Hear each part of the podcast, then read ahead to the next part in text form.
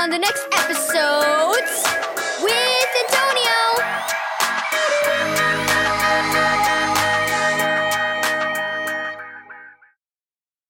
Thank you, Joyce Meyer Ministries, for this daily devotional.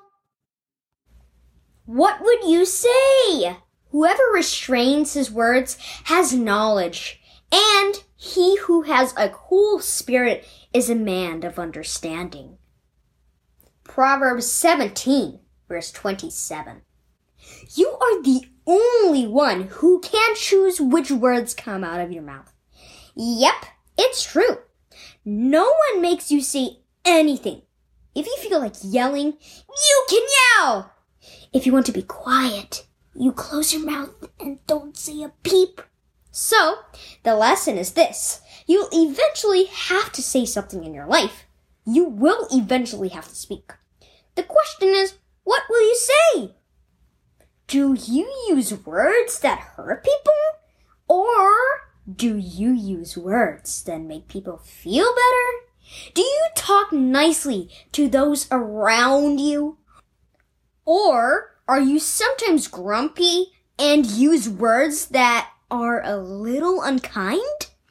Here is the promise given to you. If you choose words that sound most like God, He will bless you. And when God blesses you, it means He fully takes care of you. So, let God's words become your words, and it will always work out for your good. And who knows? Unkind people may hear you speak and be so encouraged that they will start acting better than themselves. They will hear how you talk and think. Wow, that's a better way to live. Better words to use. It could be the thing that helps them realize they too need to start choosing their words better. Get prayer. God, I want to choose your words over how I feel or what I want to say right away when I'm frustrated or angry. Your words are always the best way. Parent prayer. God, help me to see that my words have power today, as well as power for tomorrow.